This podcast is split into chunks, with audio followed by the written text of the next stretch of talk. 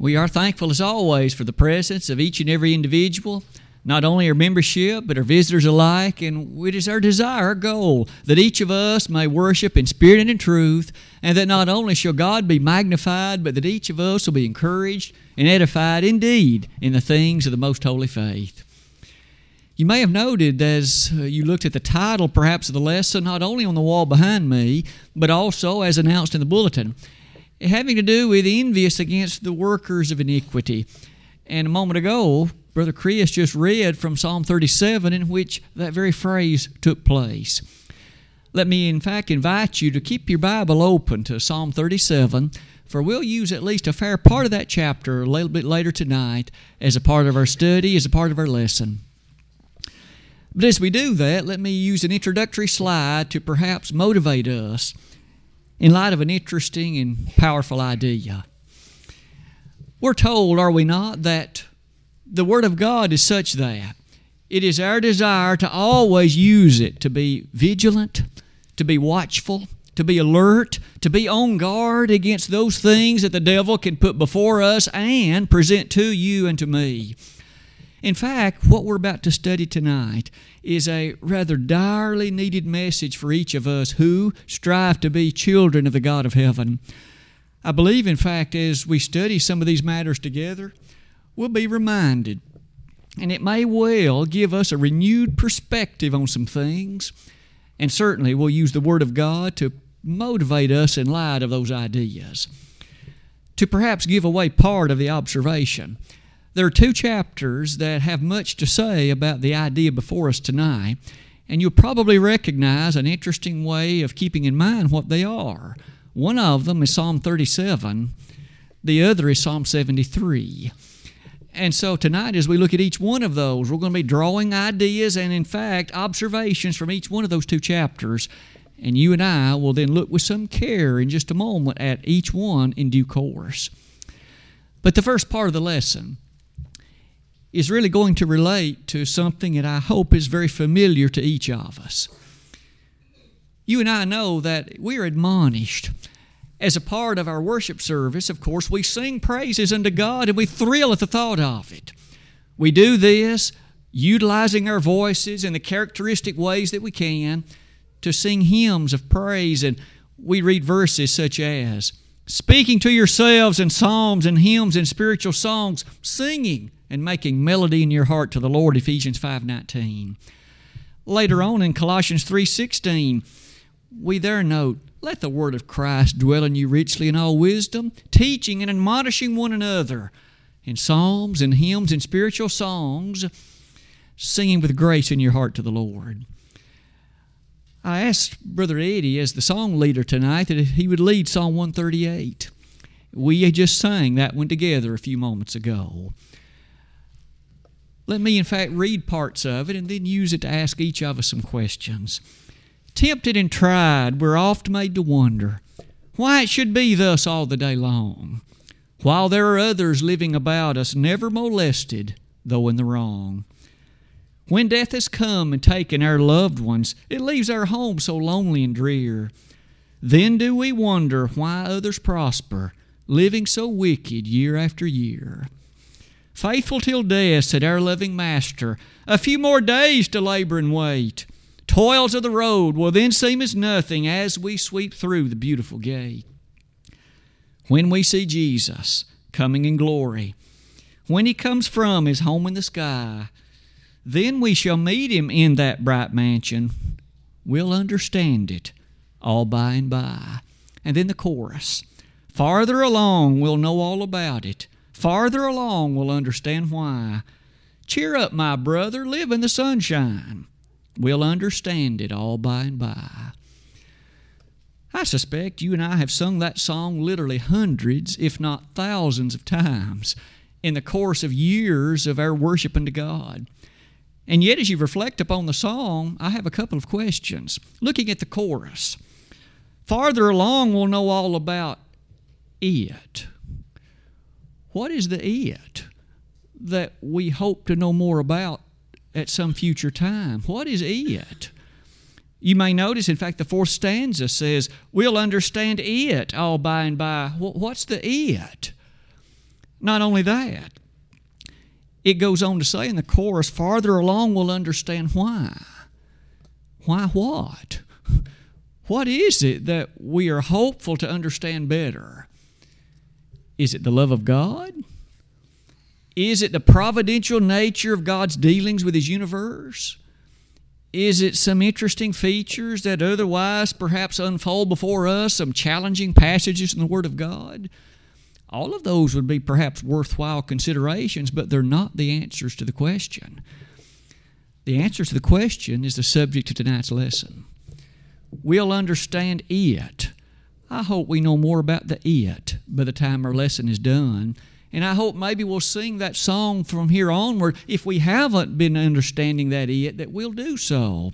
Because didn't Paul tell us, I will sing with the Spirit and I'll sing with the understanding? 1 Corinthians 14 15 perhaps in that connection, might I invite each of us to close the lesson and say this? I think it would be fair also to say that the matter resting before us tonight may well be a critical element on our journey to heaven. And if we were to fail, in light of this matter, it may well cost us our eternal home there. What have we said about our task? I like to do so by first making mention of some situations I suspect that these probably are situations that each of us, in one way or another, have dealt with many, many times in life. Circumstances that may well rest on our mind and do so, and as we'll see, they may well bubble up and cause even greater issues. But consider this one with me. It may well be that you have a coworker, a family member, a neighbor, or uh, some other acquaintance, and this person is given to evil. And by that I mean this individual has shown little, if any, interest in the things of God. This person not only seems to have almost no interest in the Bible, they live a life wholly uninterested in it completely. And in that circumstance, although they clearly have given themselves to matters concerning evil, and they direct themselves somewhat purposefully with regard to that, nonetheless, as you can see on the slide, the following may well be their lot. They are wealthy. They own fine cars, and perhaps many of them. They own considerable amounts of land, perhaps. They have niceties in terms of clothing. They may have a vacation house elsewhere.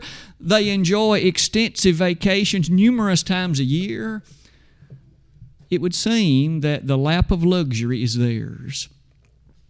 And keep in mind, these are evildoers when all the while, perhaps you or I, or other Christians that we know are laboring beneath the burden of great challenge, certainly not wealthy, materially at least, and certainly not in a position to enjoy many of those materialistic advantages which the others enjoy.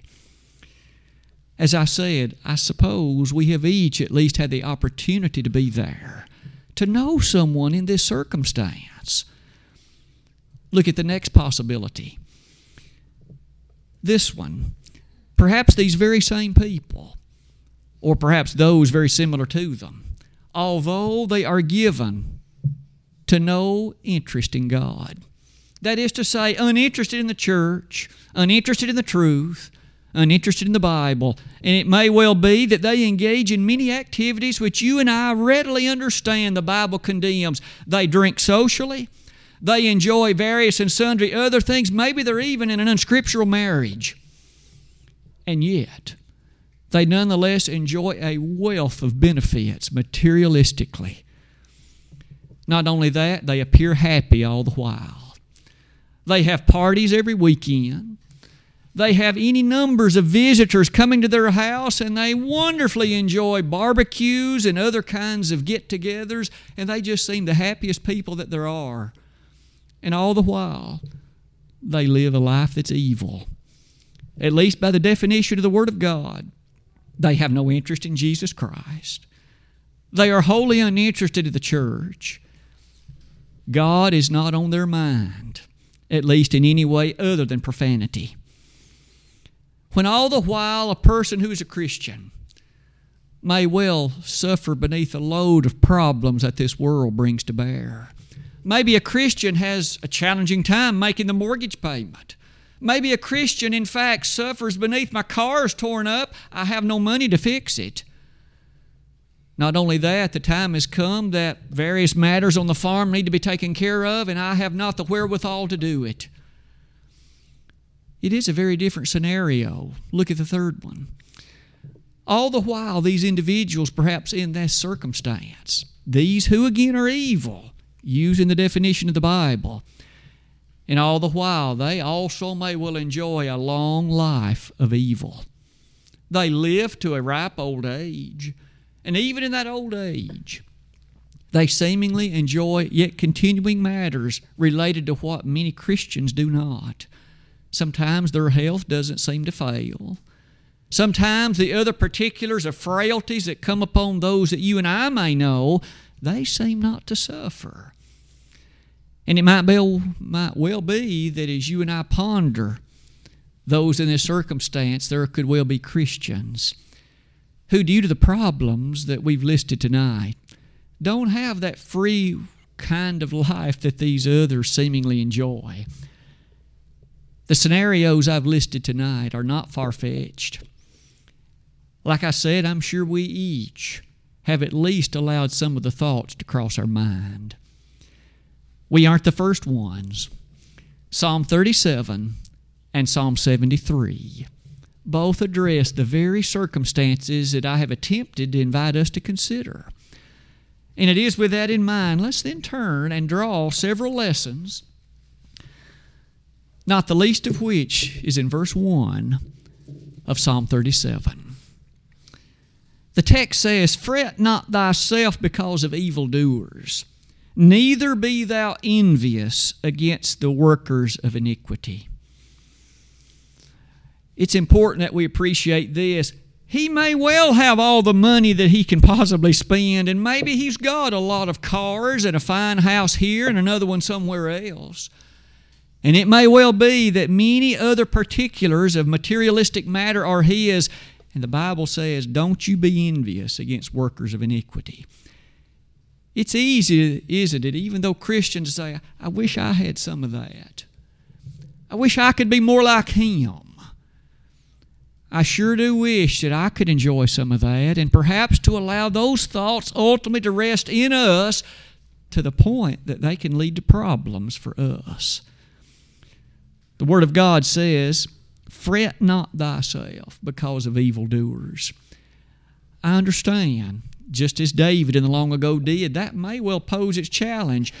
Let's speak just for a moment about what it means to not fret. The Hebrew word that's utilized in that location is a word, as you can and that you can tell, that literally means to become heated, to become hot.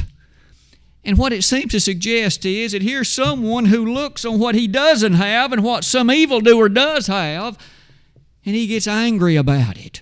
He gets resentful about it, wanting so much to have what he's got, or at least some of it. The Holy Spirit said, Neither be thou envious against the workers of iniquity. Jump down to verse 7 with me.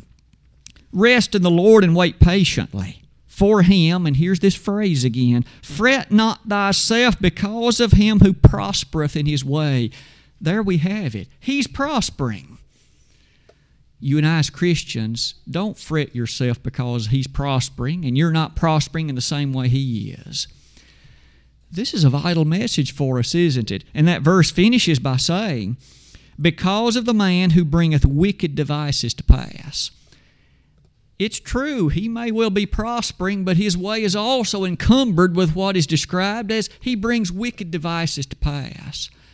His life is categorized and, in fact, classified in the things of God in a way that is associated with evil doing.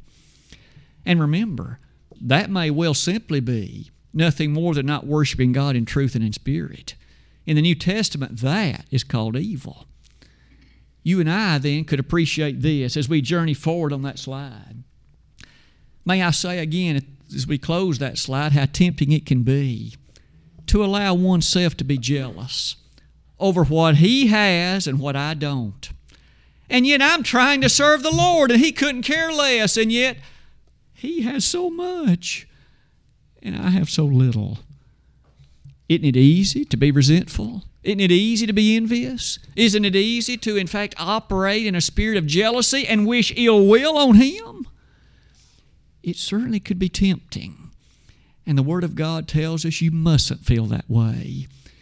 We're going to learn some other features about this before our lesson ends tonight, but lesson number one, observation number one, has been do not fret over a circumstance like this one. And the second observation, in many ways, goes right along with it because it presents to you and to me a critical danger that touches this kind of behavior. Let me again perhaps mention it like this. Here's an individual who again has shown no interest. In fact, is directing his or her life in a way far removed from the truth of God, and they have so much.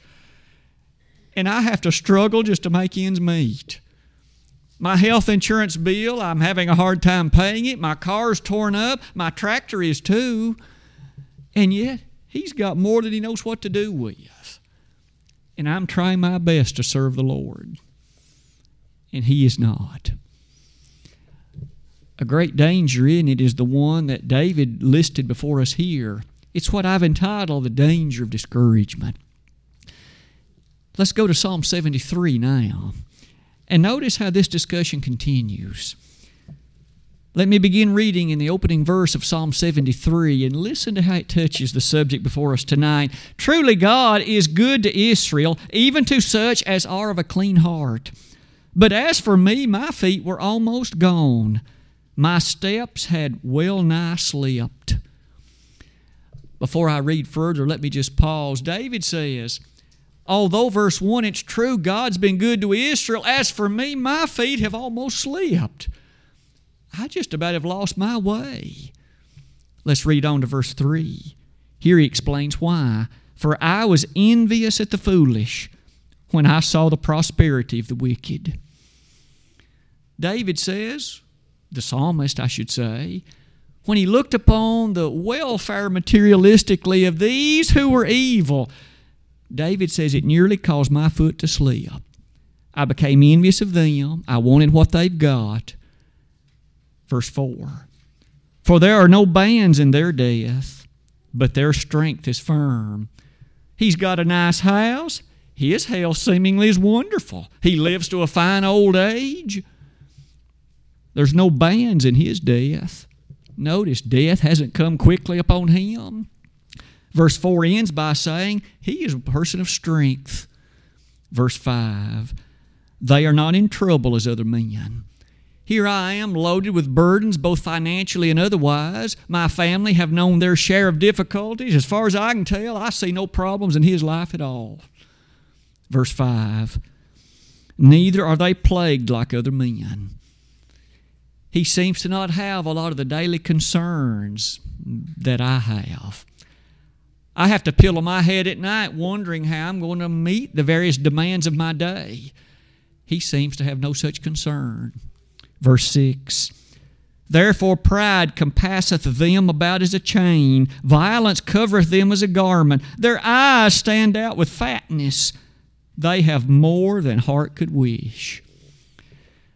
Their eyes being described with fatness, that was an ancient way of identifying a person who had a lot to eat we're rather blessed, of course, today. Most of us understand a plenty when it comes to eating, but in the ancient era, those nomadic peoples, you often struggled, of course, to find it. And if a person had a filled out face, you could rest assured that person was eating well. The psalmist says their eyes, easily deceived, filled with fatness. This person's eating all he wants. And not only that, verse number seven, they have more than they could wish.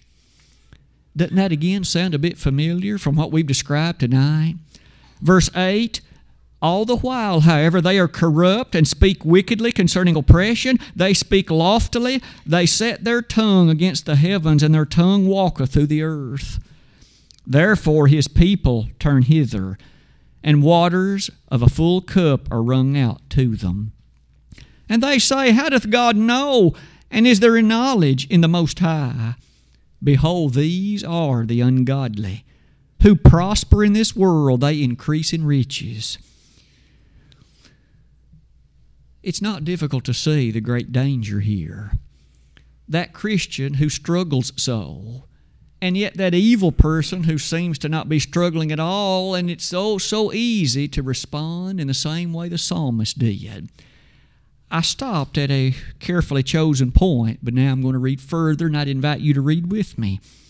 Verse 13 Verily, I have cleansed my heart in vain and washed my hands in innocency. So, in light of the observation that the person has made, I am struggling so. He isn't struggling at all. He has everything that he could want. He has everything in terms of health and otherwise, and I do not. And so the tendency to react in verse 13 is this Maybe I have cleansed my heart in vain. I'm trying to serve God. What's it got me? It isn't worth it. I think I'll quit. He's got it better than I do, and I've tried hard, and He doesn't. I've cleansed my heart in vain. And furthermore, I've washed my hands in innocency. I've had enough of this Christian life if this is what it's going to get me. I would rather be like him. Do you see the dangerous temptation? The psalmist understood it well, and maybe you and I, in a moment of weakness, have been there too. Those who seemingly, again, are evil, and those who in many ways openly profess it, and yet materialistically they're far better off than we. Maybe we have, in a weak moment, said, I wished I were like them. I wished I had what he has. I wish that I were more like him. You know, that kind of thing, as you and I close that slide, takes us right back to the song. I know I read it earlier, but now it's perhaps time to know what is the it? What is the why? We'll understand it all by and by. Let's put the words back together. Verse 1 Tempted and tried, we're off made to wonder why it should be thus all the day long, while there are others living about us, never molested, though in the wrong. This song is exactly about this topic. There are those who are tempted and tried, namely you and I. While there are others living about us, they're living in the wrong. And you and I wonder, why should it be thus all the day long that we have it so rough and they don't? Furthermore, in verse number two, when death has come and taken our loved ones, maybe you or I suffer poor health. Maybe our loved ones who are so close to us, who also are striving to be faithful Christians, are suffering ill health. There's no ill health as far as we can tell in them or their families. It leaves our home so lonely and drear. Then do we wonder why others prosper, living so wicked year after year. This song is exactly about this subject. Verse 3 we then see this admonishment Faithful till death, said our loving Master. A few more days to labor and wait. Toils of the road will then seem as nothing as we sweep through the beautiful gate. May I suggest that the it is the very matter tonight to see the grander picture of why we are suffering more than they, why they are prospering materialistically more than we. And you know, there's a sense in which we'll not necessarily have to wait when we open the Word of God and allow it to answer the matter now. But could I at least say this as we close that slide? You notice that there's a matter of understanding and I won't leave you hanging because in verse number 16 of Psalm 37, I'm sorry, Psalm 73, we find this interesting statement from the psalmist. I've tried to at least build the matter of his consideration. He's pondering why he, I'm not prospering and the other one is, when I'm trying to live right and he isn't. Verse 16 says, When I thought to know this, we now know what that this is. The this is, he's not struggling and I am. He's of great health and I'm not. He's got all that money could hope for and wish for, and I don't. That's the this. When I thought to know this, it was too painful for me. Painful. It was a challenge. Understanding this and wrapping our mind around it is a matter of tremendous intrigue and a matter of great moment indeed. But I will ask you to notice he does give us the answer. And we'll get to that shortly. But first, could I at least interject this thought? Scattered amongst the comments of the psalmist are statements like these. And as we go back to Psalm 37, let's note verse 4. Psalm 37, verse 4. Begin reading with me in verse 3. It says, Trust in the Lord and do good. So shalt thou dwell in the land, and verily thou shalt be fed. Delight thyself also in the Lord, and he shall give thee the desires of thine heart. Scattered in the midst of this observation of these wicked evildoers prospering, and perhaps himself not prospering quite so much, we have these wonderful statements. You make sure to trust in the Lord. You make sure to realize that what you do have is a blessing from above. That does change one perce- one's perception. You look upon what you do have rather than what you don't in comparison to another. And it allows one to be thankful for what one does have. In addition to that, notice in fact verse 25 of this chapter, it surely is one of the most poetic and one of the most profound passages that probably quickly comes to mind from this whole chapter.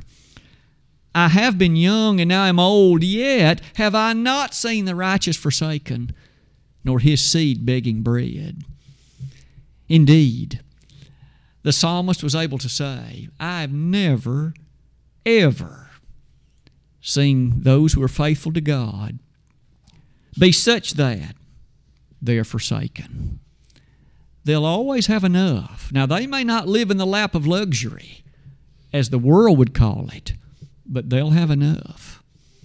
God will see to it.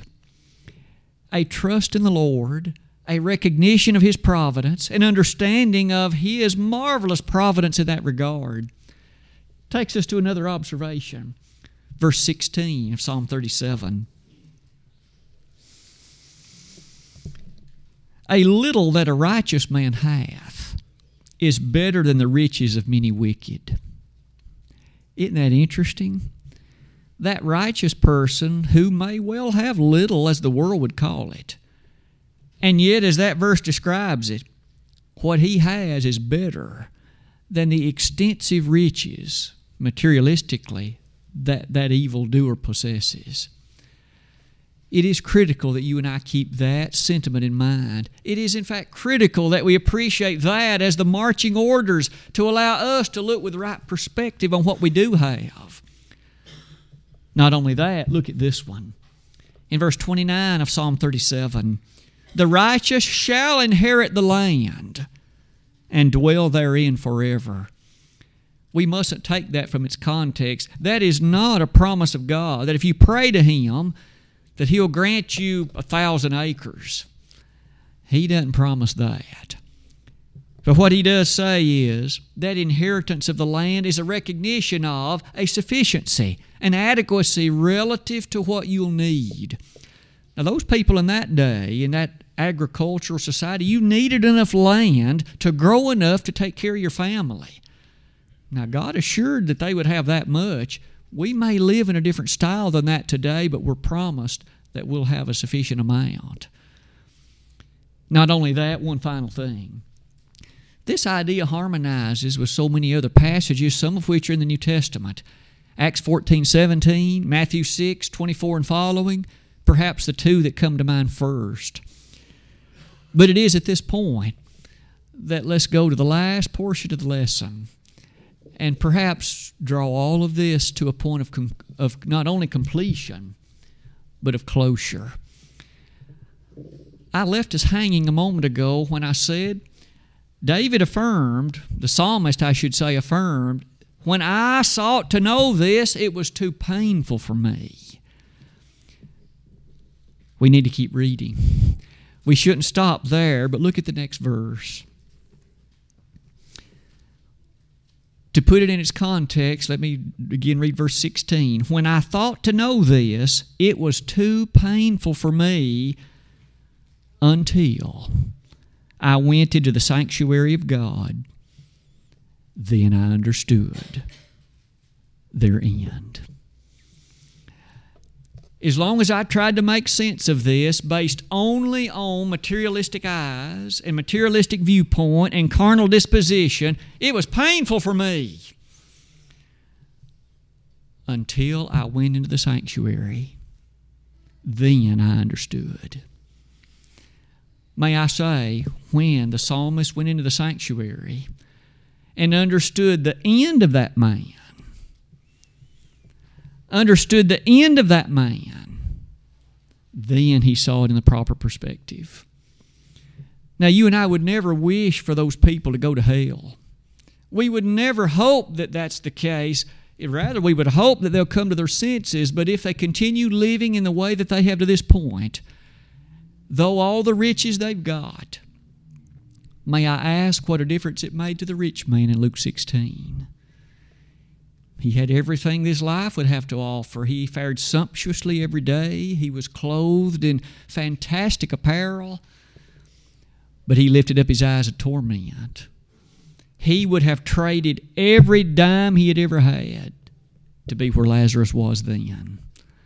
Then I understood, the psalmist said, then I understood their end. And it puts everything in a whole new perspective. I really don't want to be like him because I know where he's going. I know the kinds of eternity that he's going to face in that condition. He should be the furthest thing from our mind to want to be like them.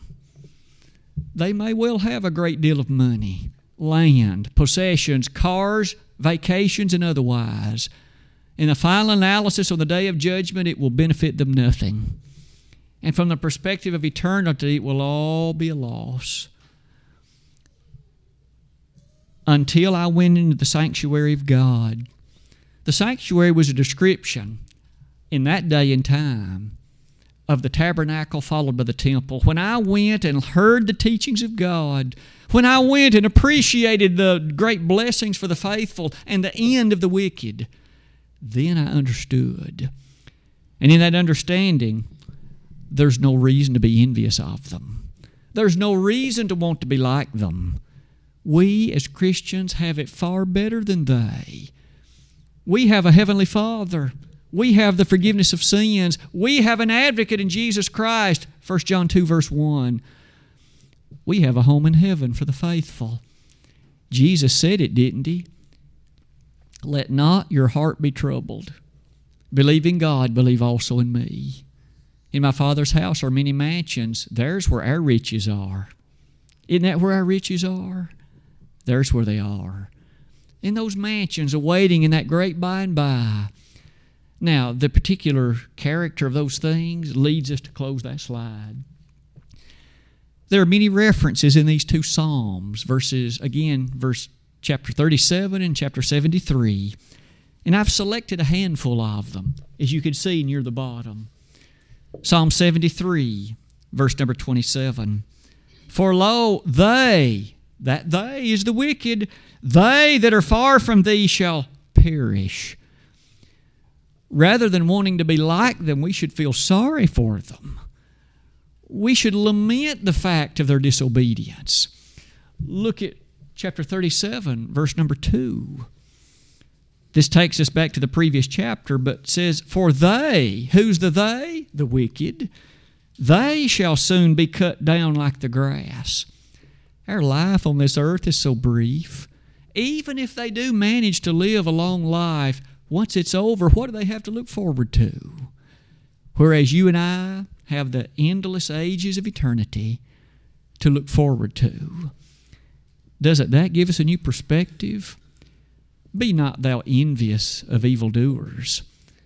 That has been the title of our lesson tonight, and we'll close our lesson by mentioning farther along one more time. Cheer up, my brother. Live in the sunshine. A part of the chorus had those words within it. We have every reason as Christians to be cheerful, to be happy, though our lot may not be as materialistically prosperous as others. If we're a child of God, do we not have the things the Bible would lead us to appreciate? The things of such great moment? May I say, I again would hope that when you and I think about farther along and when we think about chapters 73 and 37, we'll be reminded not to be envious of those who work iniquity. Tonight, I hope if there's any of us that are workers of iniquity, we'll come to our senses at once and realize we don't want to be among those that perish and among those that are cut off and among those who are on the outskirts of safety, but rather we want to be on the side of those who are faithful and who receive the great blessing and promise of God. Tonight, if there's anyone that would wish to respond publicly to the gospel's call of invitation, if you are a wayward child of God, please allow the blood of Christ to again cleanse you. 1 John 1, verse 7.